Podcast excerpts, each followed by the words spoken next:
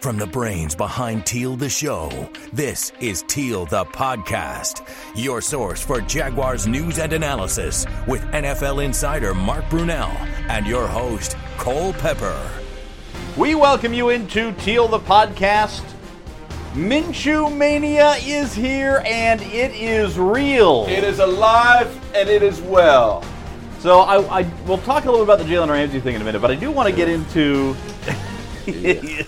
I we got to do Minshew here first. Yes. I said before the game uh, on Thursday night that the one thing that was giving hope to Jaguars fans was Gardner Minshew. Yep. He took that up a notch, and and at one point I leaned over you in the game and said, "What's his ceiling? What's his upside? Like, how good can this guy be?" And you just looked at me like, like I asked you how to get to the moon. It's like who knows, right? I, I, I, it's it's uh, what's the word? It's surprising. Like you just think about the rookies, quarter the rookie quarterbacks that have started their first game in the NFL. They started their first season. There's not a lot of them that have had success. Dan Marino this kind of success. Mm-hmm. Dan Marino, I don't know his numbers, but yeah. I'm guessing he burst onto the scene and, well, and really did well, well, right away. Peyton Manning led the league in interceptions struggled. as a rookie. John Elway struggled. Lined up under the guard. I, and Andrew Luck uh, had a had a measure of success mm-hmm. his first year where yes. you thought, all right, he's going to be. But there's no way his first three games were like Gardner Minshew's first three games. There's nobody's, no nobody's has. I mean, you no. look at it from a completion percentage standpoint and so forth. Although I, I, I found it interesting. There are two stats involving rookie's first three games, where Gardner Minshew is at the top of the list, and also on the list are one of them is um, I think it's completion percentage. Number three on the list is Blake Bortles. Oh, really? which tells you doesn't guarantee anything. This is true. And then this there's another true. one where something about throwing touchdowns in, in, in a rookie's first three games. The other guy in Jaguars history to have done that, Byron Leftwich. Byron. Yep. Yeah, I believe that. Uh, yeah, it's it's it's very interesting. Uh, he is he's not playing like a rookie. He's making uh, veteran decisions, and when I say when I say veteran decisions, he's just taking care of the football. Uh, listen, it's not perfect. It's not going to be. It never is for anybody, even the best of the best. You know, throw interceptions or make mistakes, bad reads, but he's taking care of the ball. He's using his legs. He's been I'm seeing some arm strength that's surpri- that is surprising yeah. me. He's getting the ball down the field. What's really impressive to me is not only the decision making because he really is keeping the ball out of harm's way. It's the accuracy. Yes. These back shoulder passes down the field to DJ Chark, you know, 25, 30 yards down the field. Cole, those are tough to throw. And uh, he's putting the ball where it needs to be. And and it, has been great. Now he's doing all of that, okay, with out a running game. Basically, yeah. Is there any reason why an opposing defense would respect our running game? Only if they look at the last run that Leonard Fournette the 69-yard run. Thank goodness for Leonard, we got that because it would be a different week. Yeah. You know, talking about the run game, and I know that's not all Leonard. We know that. We've talked about that. It's it's the offensive line. Um, so they've got to figure that out. Uh, obviously, Gardner and the offense is benefiting from a just absolute dominant defense, but uh, I've just been impressed. I mean, we haven't even talked about the the moxie and the personality mm-hmm. and the and the the mustache and the headband. It's just it's refreshing. It's fun it's exciting. There's there's it, it's a he's brought hope into this season where 24 hours ago we're thinking uh, this is going to be bad. Well, you know, you win, you make one you win a game, and all of a sudden everything's different. Where were you in nineteen in the summer of 1981? I was uh, 10 years old. Mm-hmm. I was in Santa Maria, California. You know where I'm going with on this? No, I have no there idea. Was a, the original athlete mania that I can recall that was called a mania was, of course, Fernando Mania with oh. the Los Angeles Dodgers. Yeah, Fernando Valenzuela. And Fernando came in and was just unbelievable. Dodgers wind up you know, going to the uh, it was a strike shortened season, but they, uh, it was interrupted. They wound up going to the going to the World Series uh, and winning and, and having Valenzuela who was capturing all of Southern California because of the Mexican American uh, heritage, Yep. the Mexican heritage, uh, and and the fact that he was different. He was kind of pudgy, Yeah. left-hander, Yeah. floppy hair. Yeah. Uh, when he turned to, to deliver the ball, he would he would look up, Look up. to the heavens and that. kind of roll his eyes back in his I. I, I know we, we used to uh, one of our favorite things to do was go to a Dodger game, and I can't guarantee you that that I was at a game that year, but I probably was. My dad, big baseball guy, Mm-hmm. we'd always go down there at least once a year. So I don't think I, I may not have seen Fernando, but I was at a Dodger game. I'm sure. So I mean, it was it was a mania. On the cover of Sports Illustrated, uh, and for those younger viewers, uh, readers, uh, listeners, uh, Sports Illustrated is a magazine that uh, used to matter if you were on the cover. Uh, I don't know what the They modern put- they equivalent. put Gardner on there. Why wouldn't you put Gardner on there this week? I th- why right absolutely. So Why not? I I, I, I one and two, and we're Jacksonville. Maybe Well, that's there's why. that. Um, I, I also think about a number of the, um, you know, the the players who have had these flashes as rookies who have burst onto the scene. Um, it's less likely to happen in basketball because, for the most part, you know these guys. But Jeremy Lin, Linsanity, Yep. uh, had that when he came in. He's he certainly hasn't become a superstar, but he's been a Yeah. pretty good player in the NBA. remember that, yeah. Um, and I'm trying to think of other guys who have sort of burst onto the their scene as rookie rookies. year? Uh, there was a guy, there was a hockey player, uh, you may recall him, named Eric Lindros. Sure, With remember the that. Philadelphia Flyers. Remember the name? I don't remember him bursting onto the scene. He was originally drafted by the Quebec Nordiques and um, didn't want to sign there. And so, in between being drafted and signing, uh, or having his rights traded to Philly and signing, he took batting practice with the uh, Toronto Blue Jays. And now he so he has a baseball card of uh, as, as a That's so, awesome. Uh, never actually played in the game. So I'm just thinking of some of these things, but the fact that it's happening here in Jacksonville, and, cool. and I'm trying to think back to the last rookie who kind of captured anybody's imagination. Maybe MJD. Um, I wasn't here. yeah, Uh, I couldn't tell you. Uh, you were would busy know better than winning me. a Super Bowl, I think, or Yep, thereabouts. somewheres. Um, yeah, I'm, I'm you- trying to think in in, your my days time. here, well, Fred. you know, Fred. Mm-hmm. It would be Fred. It was, what's interesting about that is that Fred in training camp was not good. No, yeah. he wasn't good. We were thinking, oh man, I don't know about this. Then he gets to regular season, like, ah, okay, right away. that's what yeah. we were looking for. Yeah.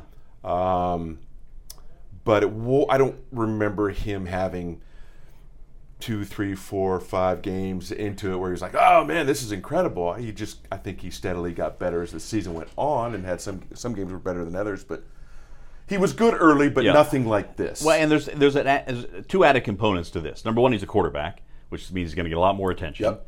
And number two, you mentioned it, the headband, the hair, the mustache, Yeah, it's just different. the personality. I love it. Um, I just love it. We, we had him out at the Mark Brunell show last week, and uh, after the show, you would have thought that one of the Beatles was signing. uh, you know, we always have a pretty Well, good. for Jackson for Jacksonville, it was. one it's of the basically Beatles. right. I, mean, I don't know if he's Ringo or George or John or you know who he is now, but um, Oh, it's funny. but, but you know it, it- the the reaction.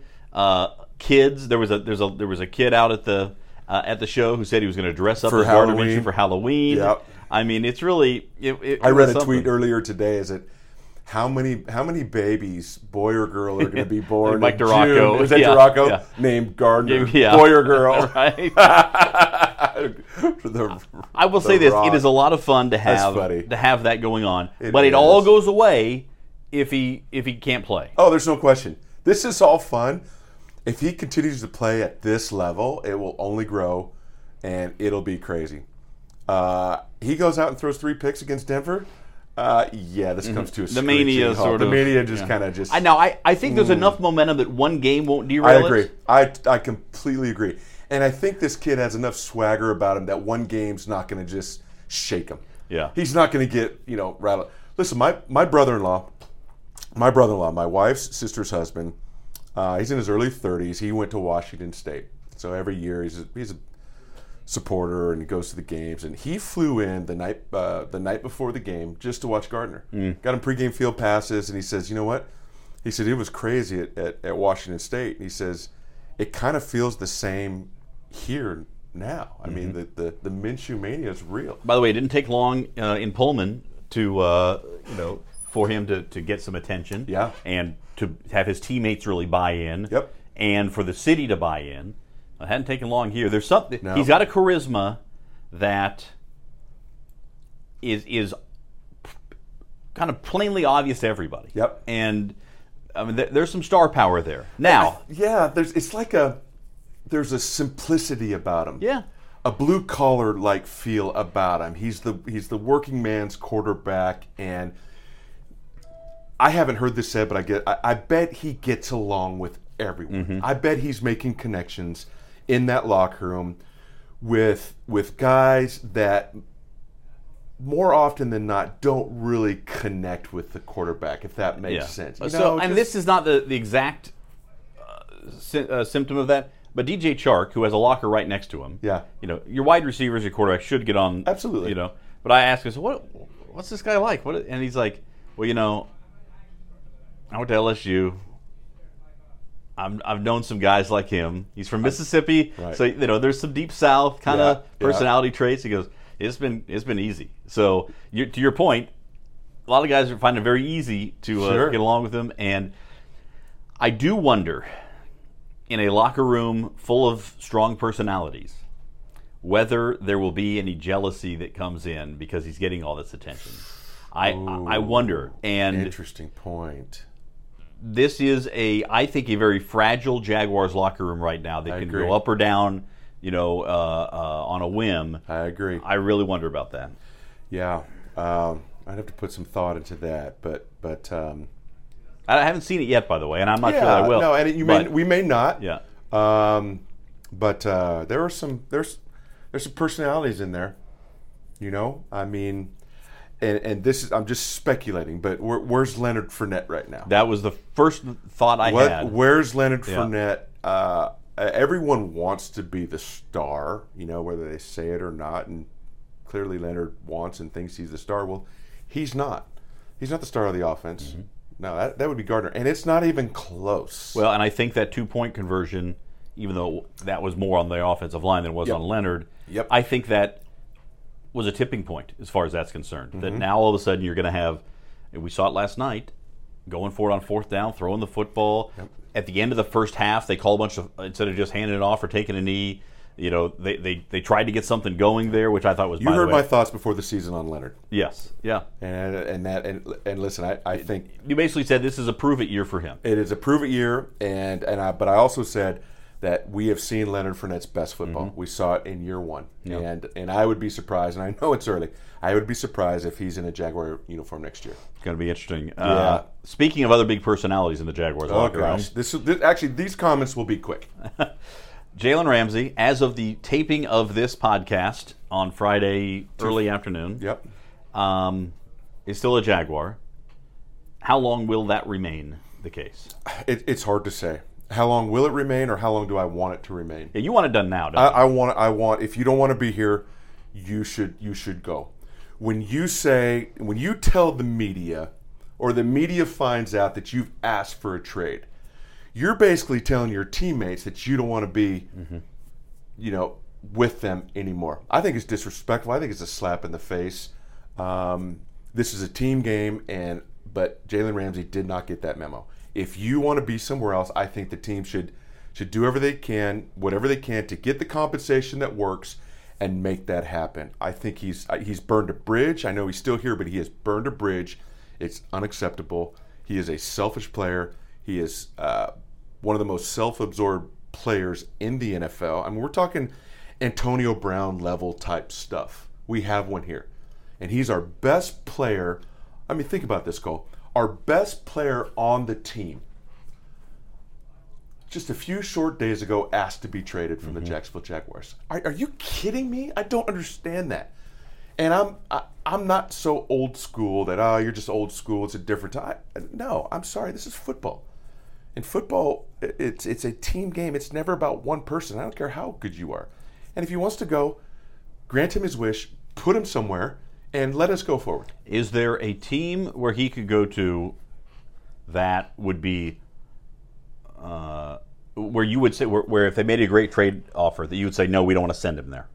I would want to send him into a division, you know, uh, you know, One So Tennessee is one of the teams that keeps cropping up on the radar. I, I wouldn't. I wouldn't send him. To, why, why would you do that? You're making them better. Mm-hmm. You know. Would you send him to an AFC team?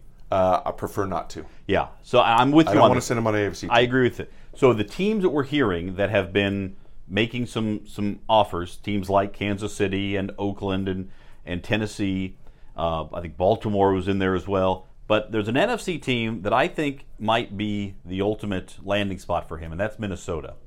Um, it's an NFC team. You send them away. You don't have to see them. They're not going to do anything. Their quarterback is up and down. Uh, Minnesota would be perfect. and and you you you might get a better first round pick out of that, or two, or whatever it looks like you're going to get. Yep. Um, uh, Perfect. That'd be perfect. I think that's for the Jaguars. I think it's the best case scenario. It's cold. Cold. now you're getting Really punitive cold. now. they can play inside, so there is that. Uh, Don't care. It's cold. uh, I, I- yeah. So the, the other interesting interesting thing that I've seen, I, and I mentioned on the podcast last week when we played some, or the last episode where we played some snippets from uh, from the from the TV show. I've seen a real split in terms of how people feel about this situation based on age. yeah. Um, And basically, the demarcation line is roughly 38 years old. Yep. If you're th- 38 or older, you think, see ya, move on. Yep. Time to move on. If you're younger, it tends toward how can you get rid of Jalen Ramsey, get rid of Tom Coughlin, get rid of Doug Marrone, get rid of Dave Caldwell. We got to have Jalen Ramsey. Yeah. As a guy who has, who is both an old man as well as a former player in the National Football League, can you do you get what the younger set, and I'm saying this with a painting with a broad brush, is saying about this that hey, this is a generational talent. Don't you know? Don't let him get away. No, I don't understand that at all. Hmm. Let's let's. I mean, he is. Let's say he's the best corner in the NFL. Okay, still a corner. Just a corner. Um, and it's not just about on the field; it's off the field. Okay, let's say we keep him around. What's the, and the next? Something else is going to happen in a couple weeks from now. Okay, um, something else is going to count him up. Okay, he's going to say something. A coach is going to coach him. I mean, think about why we're here right now.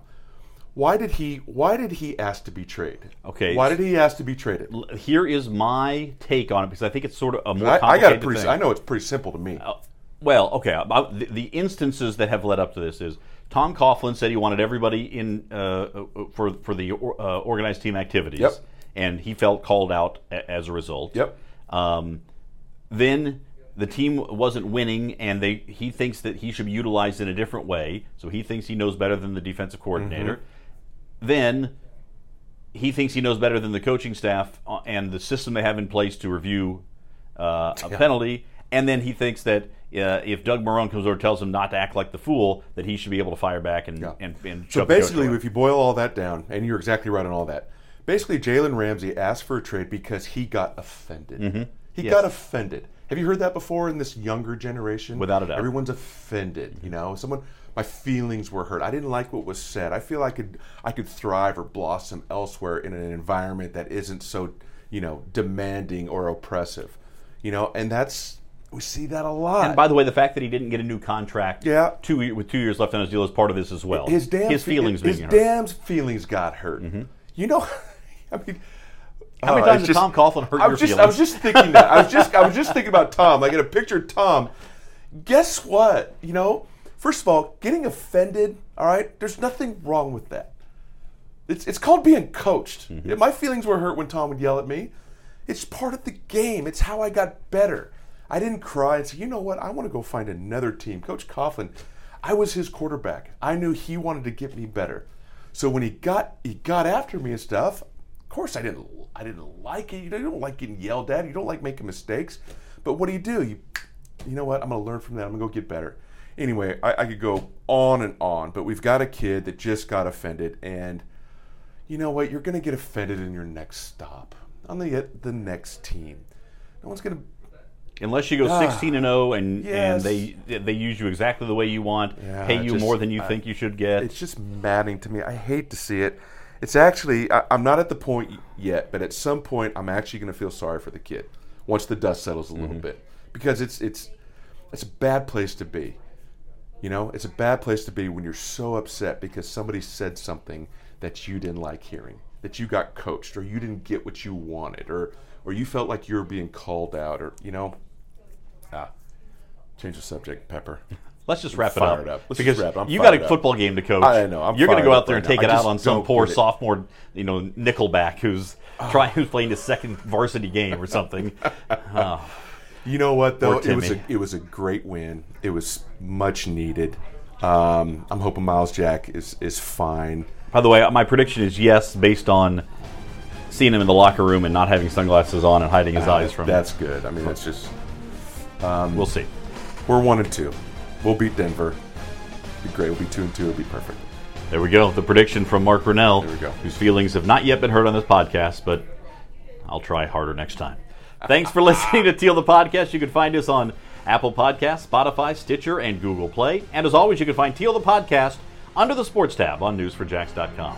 For Mark Brunell, I'm Cole Pepper, and for your feelings, thanks for listening to Teal the Podcast.